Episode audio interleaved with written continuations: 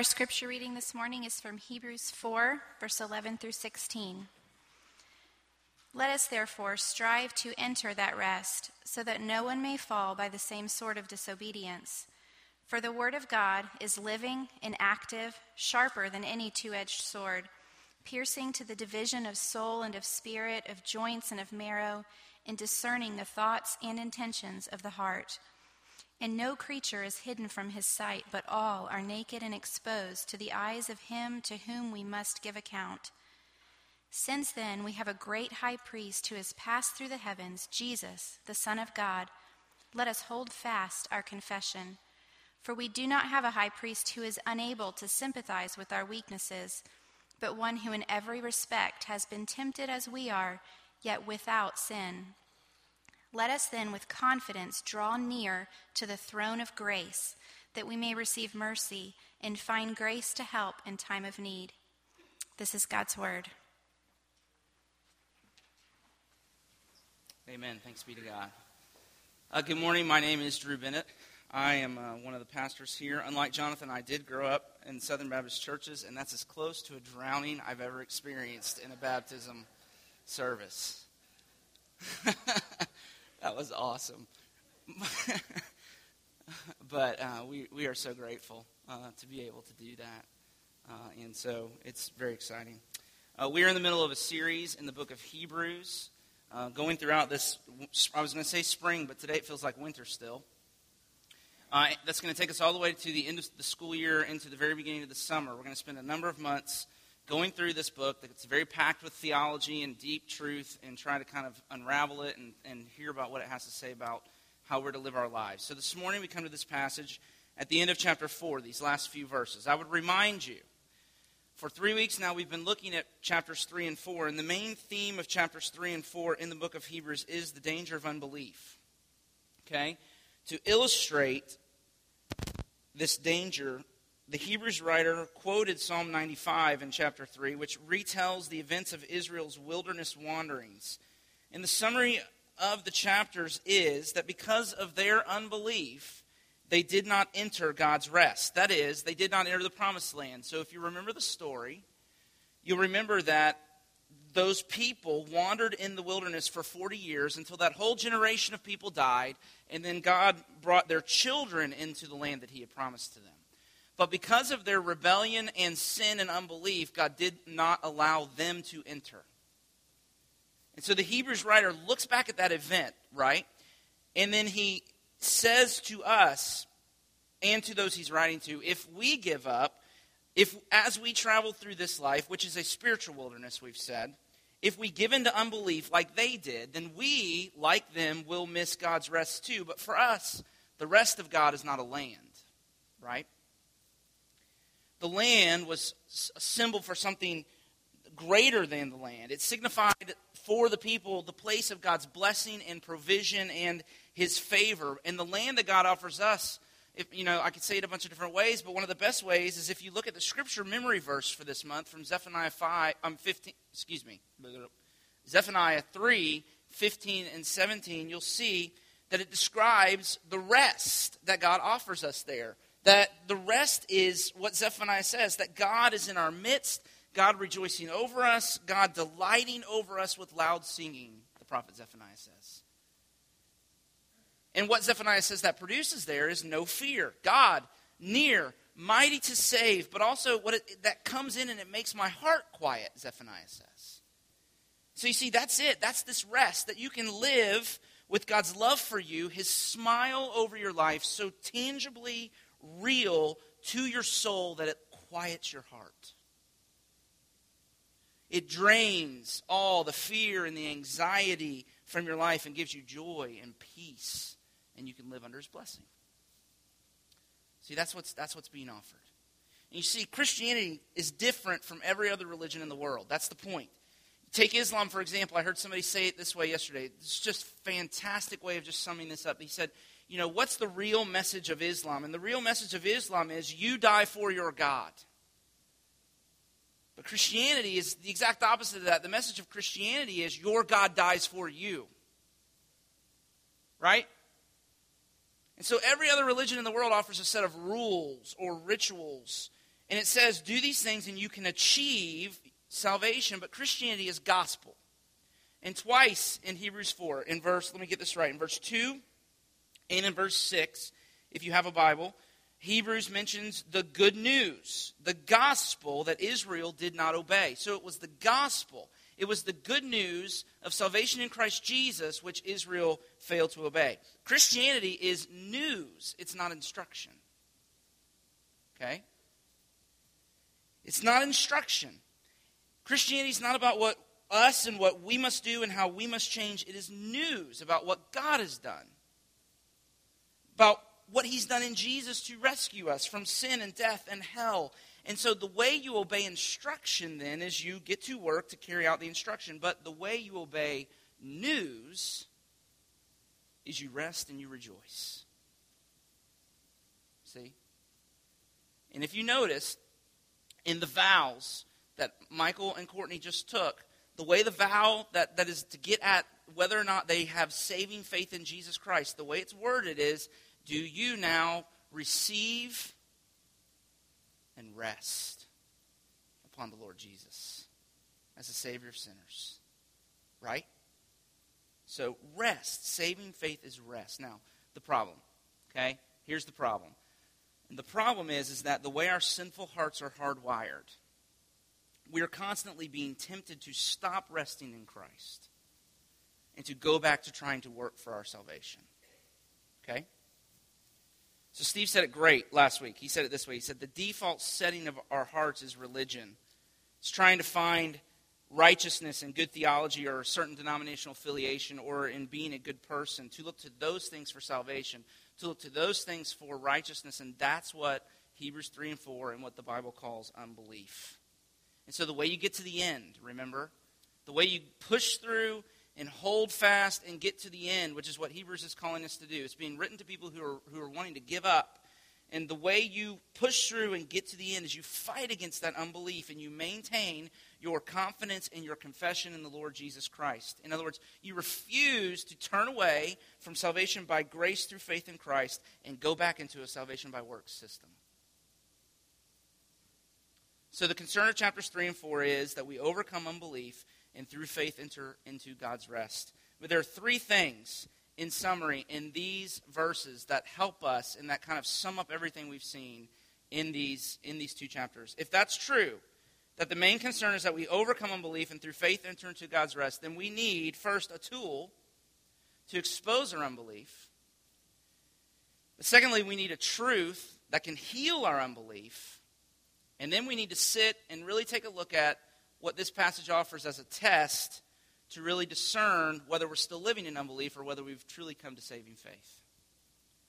So we need a tool, we need a truth, and we need a test. And all three of those things are here and they rhyme, and that's good news, right? We are smoking it this morning because we have three points and they all they all start with the same letter. So a tool, a truth, and a test. Okay? So let's just go through this passage together. Can we do that first? Let's start with this, the, the tool.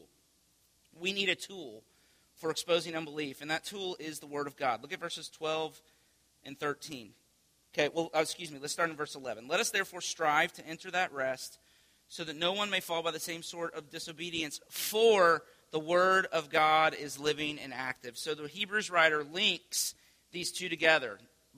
Do not strive to enter the rest don't fall by the same sort of disobedience. And the Word of God is living and active. Okay? Now, quick review, really quick. Uh, if the danger is unbelief, then what's so hard about fighting it is, and we looked at this two weeks ago, that by nature it hides itself from you. Right? Do you remember this? Sin is deceitful, Hebrews 3.13. Sin, the way sin works in the soul is it works to hide itself from you. And therefore, the areas of, in your life where you're in the greatest spiritual danger are the ones you're not even aware of, and that's why they're so dangerous. Sin anesthetizes us, it blinds us to the true condition of our hearts. This is the way this works in my life. I find myself, Canaan can attest to this. I'll get aggravated with my children. They'll do something um, that I don't like. Uh, and so I'll get really aggravated with them, especially with the boys, because they tend to spend the most time with me. And so I'll turn to Ashley in the midst of my aggravation. I'll say, Can you, can you believe this? I mean, where did they learn that? And she will look at me with this strange mix of aggravation and pity as if to say, You really don't know, do you? They learned it from you, dummy. And it's just this moment of, uh, oh, right? Oh, I mean, this, and if this was every now and then again kind of thing, that would be one thing. This is like daily. I mean, I, I'm learning, I'm blind to the things I'm even doing to my children that I then am aggravated with them about. Because I can't, I don't have a mechanism to see clearly into my own heart. So, what we need then is a tool to help us see our hearts more accurately so we can know where we need to repent and believe. We need a tool to expose our unbelief, and the tool is the Word of God. The Hebrews writer says, strive to enter this rest. And again, I think Steve said it so well last week. He said, that means strive not to strive. And in your striving not to strive, use the Word of God because it is living and active. Do you see that there? And that is, that is, it's alive and it gives life. There's a spiritual energy in the scriptures. The stories, like the story of Israel in Exodus 17, they're not just stories. They're living spiritual realities that come into the heart of the person who reads them or hears them and begins to work and to energize them. The Greek word active there is literally the word energo, energy. If you know, in other words, if you're spiritually dead or dull, the scriptures are a life source for you. They're like the energy drink at 2 in the afternoon when you're fading that all of us are addicted to. Right? They work. They work on the heart to change you.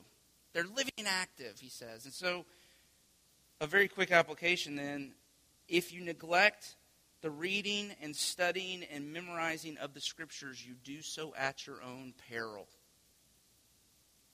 The scriptures are God's living and active source of working in your life to bring you to a continual state of faith and repentance. Don't neglect them. But let me ask then how, if the scriptures are the tool, then how do they work? And the Hebrews writer goes on, if you look there in verse 12, to say that they work like a sword that penetrates and divides. And there are two ways that you can kill somebody with a sword you can stab them, or you can cut them in two. And that's what the scripture does. That's what those words mean. That's how it works. It's a sword.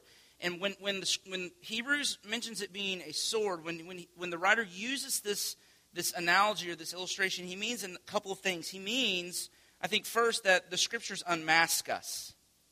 John Piper said it best, I think. He said, Scripture penetrates to the bottom of our lives and rips the pleasant mask off the ugly face of sin. Isn't that a great statement? Scripture penetrates to the bottom of our lives and rips the pleasant mask off the ugly face of sin. What does he mean? He means the Scripture penetrates past all of our self deception and helps us see what's really true of our hearts. It, it exposes the sins that have been hidden from us by, there in verse 12, discerning the thoughts and the intentions of the heart.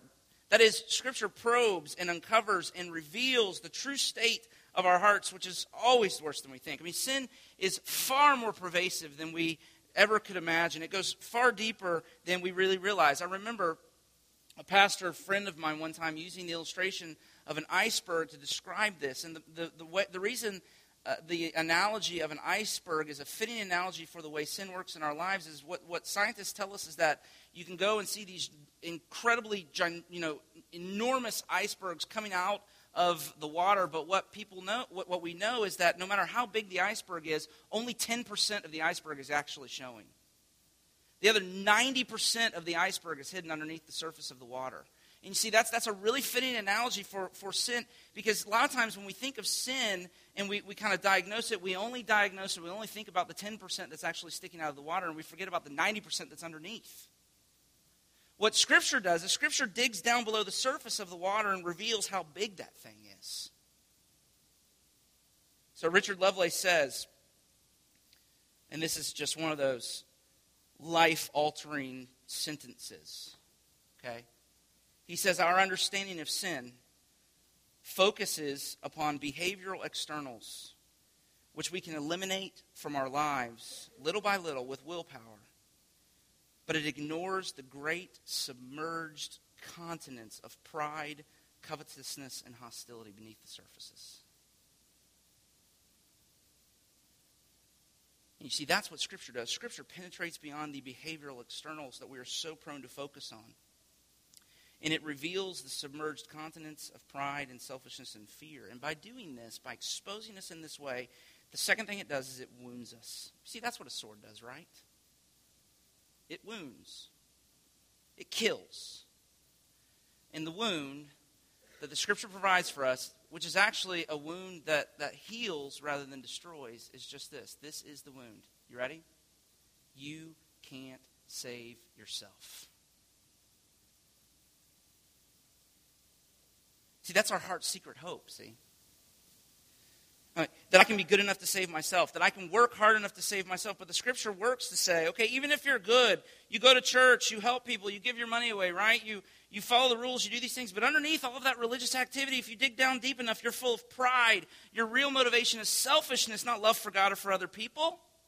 I mean, even if you look pretty good on the outside, externally, there are submerged continents of sin you're not really even aware of and that you're powerless to change. You can't save yourself. That's the wound. And the reality is, is we spend so much time playing dress up, trying to hide the truth about ourselves, even from ourselves. We work hard to achieve success to try to hide, or we are nice to people to get them to like us to try to hide, or we're good and follow the rules to try to hide. But what this passage of Scripture teaches us is there's no hiding. Look at verse 13. No creature is hidden from his sight, but all are naked and exposed to the eyes of him to whom we must give account. You cannot hide from God. He sees the submerged continents of sin, the unedited thoughts, the hidden motivations and desires that are so corrupt and base we can barely acknowledge them ourselves. All of these are like an open book to the eyes of the Lord.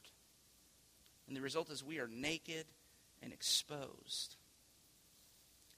F. F. Bruce, in writing on this, commenting on this passage, said it this way, and I thought it was very helpful. He said, "We may conceal our inner being from our neighbors, and we can even deceive ourselves, but nothing escapes the scrutiny of God.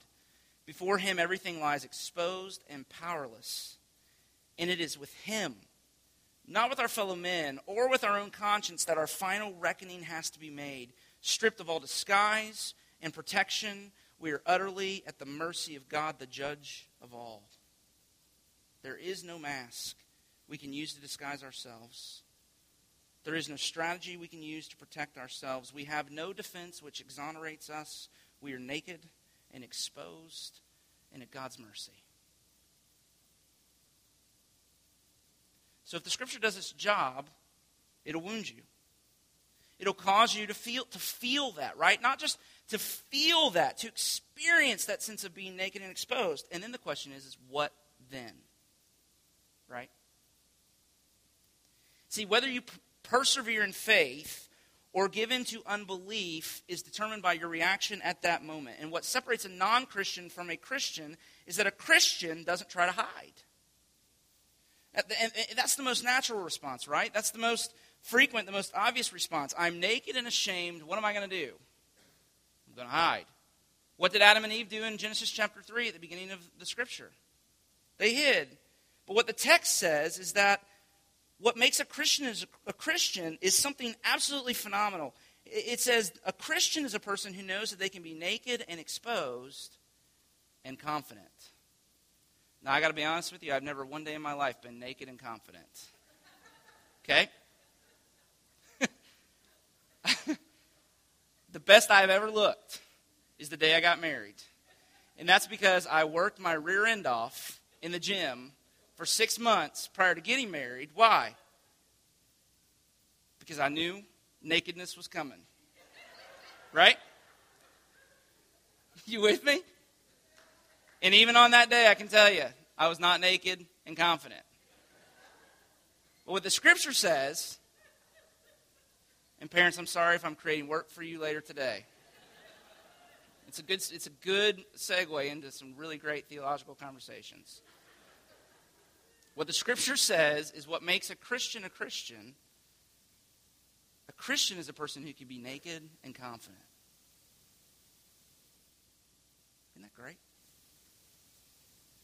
See, a Christian is a person who can sing and mean it from their heart the, the lines of the old hymn Nothing in my hands I bring, simply to thy cross I cling. Do you know the words? Naked, come to thee for dress.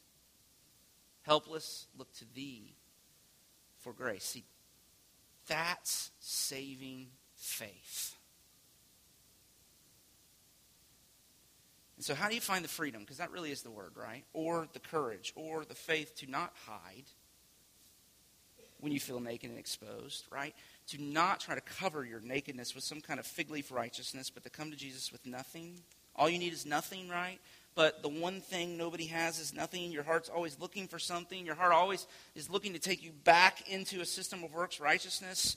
But you won't enter his rest that way. The only way to enter his rest is to come to him with nothing and to let him clothe you and that takes unbelievable courage and faith. So, where do you get the courage? And it comes from the second part of this passage, which is that there is a truth. There's a truth that is so powerful and so profound that if it were to come into the center of our lives, it would change everything. And the truth is found in verses 14 and 15 that Jesus is our high priest who covers us and is compassionate towards us as we fight for faith. So let's read verse 14 together again. Since then, we have a great high priest who's able, who passed through the heavens, Jesus, the Son of God. Let us hold fast our confession. See, that's the truth. He is our high priest who has passed through the heavens. Not just a priest, but a high priest. And that's important because the phrase there in verse 14 highlights the function of the high priest on the Day of Atonement when he would pass through the veil into the Holy of Holies once a year to make sacrifices for the rest of God's people. And he was there as their legal representative, their stand in, so to speak. And because the high priest was to act as the legal representative of his people, he had to be like them. He had to, he had to be representative of them. Right? Unlike our government these days, most of the time. The high priest had to be a perfect representative. He had to be a perfect representative of the people for whom he was standing in in God's presence. And that's why the Hebrews writer makes this point here and in chapter 2 that Jesus is and has been made like us. Chapter 2 verse 17. Therefore, he had to be made like his brothers in every respect so that he might become a merciful, faithful high priest. I mean, this is what we read here in verse 15. Jesus is able to sympathize with our weakness because, look at it, he was tempted in every respect as we are. I mean, do you know what that means? It means Jesus was tempted, let's do a list, to lie, to save his life or his reputation. Jesus was tempted to covet, all the nice things that Zacchaeus owned. He was tempted, kids, to dishonor his parents when they were being more strict than other people's parents. He was tempted to take revenge when he was wrongly accused. He was tempted to lust when Mary wiped his feet with her hair. He was tempted to pout with self pity when his disciples fell asleep in his last hour of trial. He was tempted to murmur at God when John the Baptist died at the whim of a dancing girl. He was tempted to gloat over his accusers when they couldn't answer his questions. In every respect. It's important. The temptation Jesus experienced was real temptation. Be careful of overemphasizing his divinity and say, oh, well, you know, he was God, so, I mean, you know, he wasn't re. No, no, Lyle Caswell, I thought, said it great. He's a pastor friend in Lakeland this week in our preaching meeting. He said, Jesus didn't come out of Mary wearing a red cape. Right? He had to struggle and to win in order to accomplish our salvation. And the Hebrews writer is very, very careful. He's very careful to show that Jesus shared our humanity and was tempted in every respect as we are. But look there in verse 15 with one important difference yet without sin.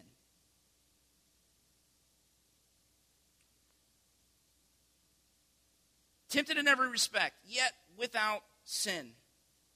And that set him apart from every other high priest that had ever come, because all the other high priests had to offer sacrifices for themselves, even as they offered sacrifices for the people, because they were sinners too, but not this high priest.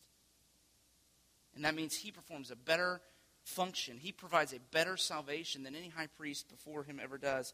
The truth of the gospel is just this that Jesus lived the life that we should have lived, and he died the death that we should have died. In both his life and his death, he was our stand in, our legal representative. And here's what that means it means that our sins were credited to him on the cross and he died in our place, condemned in our place. But it also means that in his life, through his unflinching obedience, he has won for us a righteousness that is ours by faith. And the righteousness of Jesus can be credited to us through our faith in him.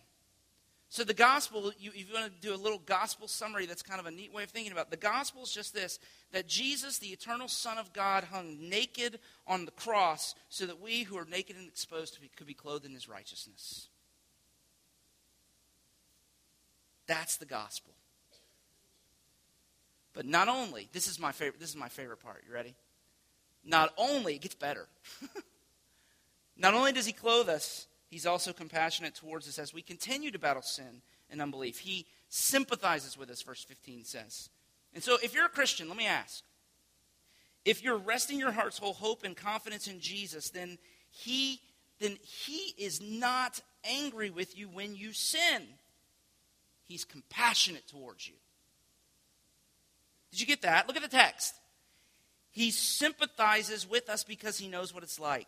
He knows how hard the struggle with sin can be. He's not angry. He's compassion, compassionate. He's full of pity. The Greek word translated sympathy there literally means sympathos. It, it literally means to share in the sufferings of another person and therefore to have a heart full of compassion towards them. And you know what this is. I mean, we all know what this is, right? If you've ever walked with a loved one through a battle with cancer. Uh, my mom died of cancer in 1999. And so I'll come across people every now and then who will say, you know, my mom, my mom or my dad struggling with cancer. You know, because of my experience of that, it is easy for me to have compassion towards other people who are going through the same suffering. Right? If you've been to war, it's easy for you to pity other veterans because you've shared, you've shared in that experience. You've shared the same kind of suffering. If you're a stay at home mom, right, with a bunch of preschoolers running around, uh, you, if you're a stay at home mom, then if you're not a stay at home mom, you might have been tempted to be aggravated. You're right when the Martinez were up here. But if you're a stay at home mom and you've got preschoolers, you're, oh my goodness, I know what that's like. Right? No problem. No problem sympathizing. Why? Because, you know, you, you, sharing a similar suffering. And so it's easy for, you know, it's easy for stay at home moms of young children to step in and help other stay at home moms with young children. Why? Because you don't even have to think about what to do, you know the kind of help they need. Why? Because you need the same help. Because, because you've been there. And do you see how wonderful this is? Jesus has faced temptation to a greater degree than any person in this room or any person in the history of humanity because he went deeper into it than anybody's ever gone because he never gave into it. He has shared that suffering with us, and therefore, therefore, the reflex, if your faith is in him, let this I've, this, I've been praying this truth would sink home to hearts.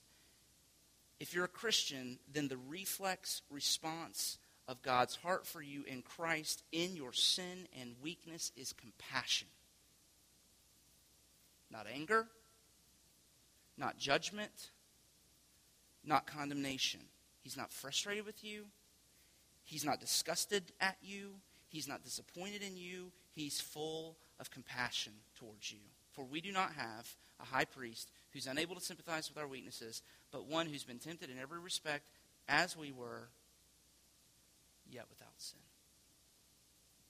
So that's the tool, and that's the truth.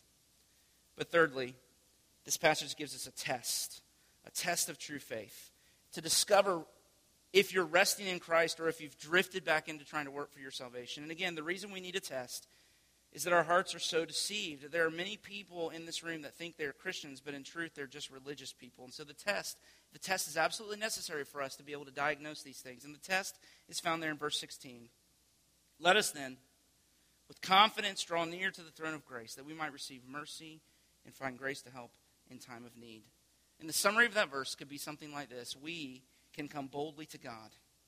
That is, we can come to him with confidence and full assurance that he is for us, that every obstacle to his love for us has been removed, that his anger against our sin has been satisfied by Jesus Christ, our merciful and faithful high priest, who offered himself as a propitiation for our sins. That means that all of God's wrath came down upon Jesus instead of coming down upon us. He stood in for us on the cross, and because He was treated by God as we deserve to be treated. Therefore, now we are treated as He deserves to be treated. And that means we can come clothed in the very righteousness of Jesus Christ before God's throne of grace without fear of being judged or condemned, but fully confident that He loves us and is compassionate towards us.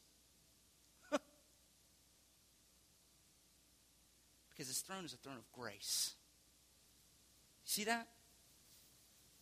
Now, I said a test because there's really two different ways, two different kinds of people, and two different approaches to this that, that are going to help you get inside of this. And I just need a couple more minutes and then I'll be done. Because you see, I want to first describe a person who's unsure of God's love for them, a person who's not resting in Christ. A religious person or a person who's trusting in their own good works to save them can't confidently draw near because they can't ever really be sure they've done enough. And so they'll be living in, in unbelief. And Richard Lovelace I want to quote him again. He describes this person who, in his words, is not sure that God loves and accepts them in Jesus. So there's not this confidently drawing near in this person. He says, here's how he describes this person they are radically insecure, and their insecurity shows itself in pride, a fierce defensiveness, defensive criticism of others. They come to hate others in order to bolster their own security. They cling desperately to legal, pharisaical righteousness, but envy, jealousy, and other branches on the tree of sin grow out of their fundamental insecurity.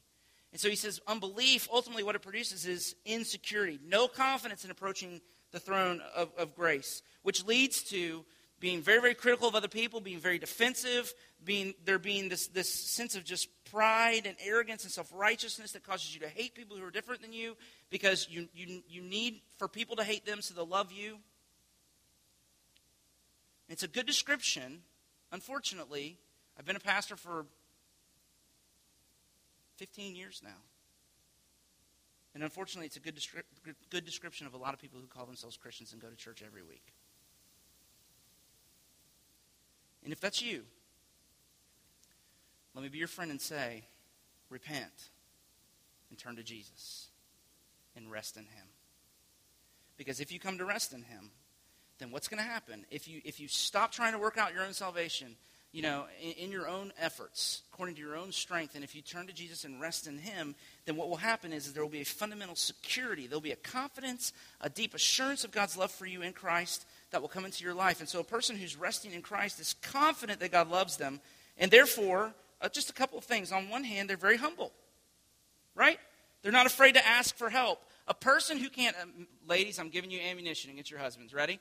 A person who can't ask for help has a fundamental problem with pride. I expected an amen from the women. I didn't get one. Right? Because I say that what is faith? What is faith? Faith is I need help. I can't do this by myself. And so, on the one hand, very humble, but also there'd be a robust habit of prayer in a person like this. Verse 16 describes prayer. And so, a person who's resting in Christ is a person who prays as a first resort because they understand that it's God's work, not their work, that really matters. Right? Very humble, but also, oh, this is where, also very bold. In other words, they don't come before God with dread or an inappropriate, excessive reverence. So the person resting in Christ experiences a deep intimacy with God that makes religious people very uncomfortable sometimes. There's joy. They're full of peace, right? They're not rattled by their circumstances. Why? Because bad circumstances doesn't mean God's left me. He's still for me. He's not punishing me. But there also be honesty. Do you see? A willingness to confess sin and admit wrong, not defensive, not afraid of critique, but there be a transparency to the way this person would live all of these things, this, this coming boldly, what it means to live a life of coming boldly before, confidently before the throne of grace. And one of my, it would make you more adventurous. Right? Because your life wouldn't be limited by your weaknesses. Because, what does it say? Jesus can help you where you're weak.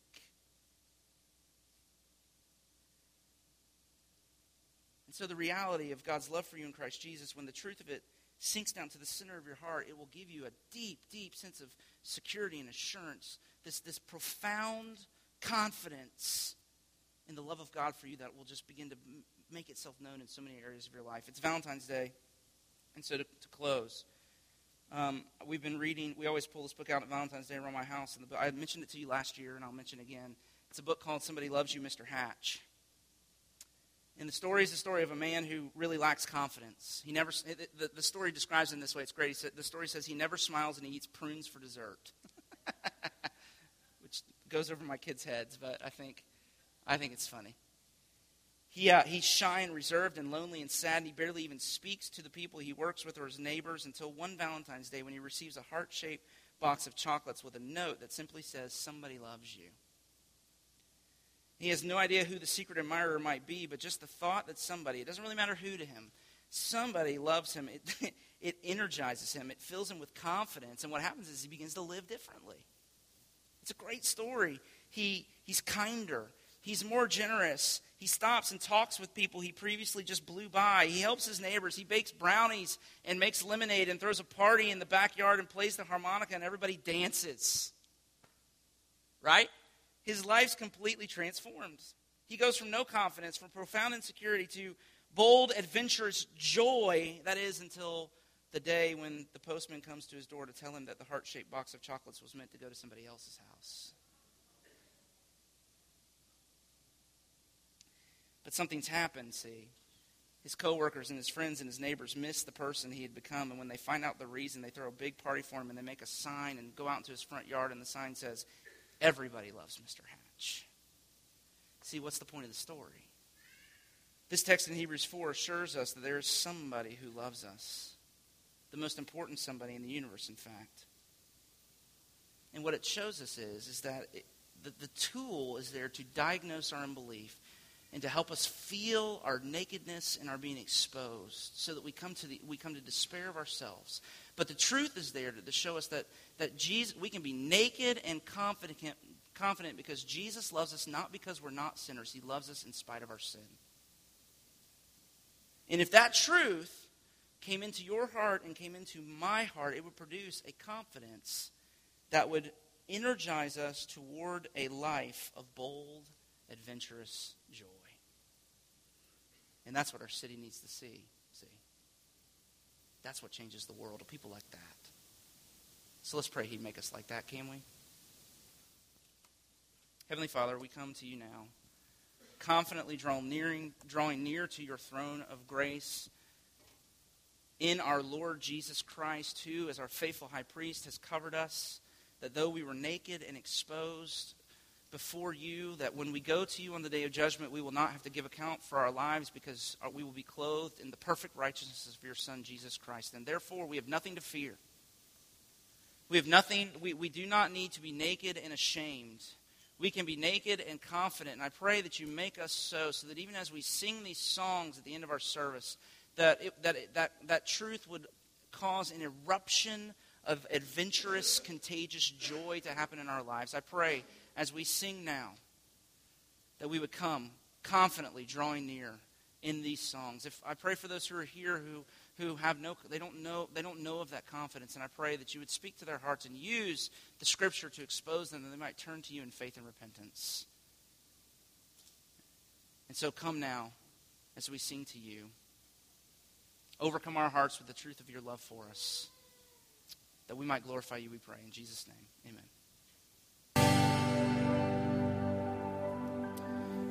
Amen. So we're being sent out to strive to enter his rest. That is, to strive not to strive.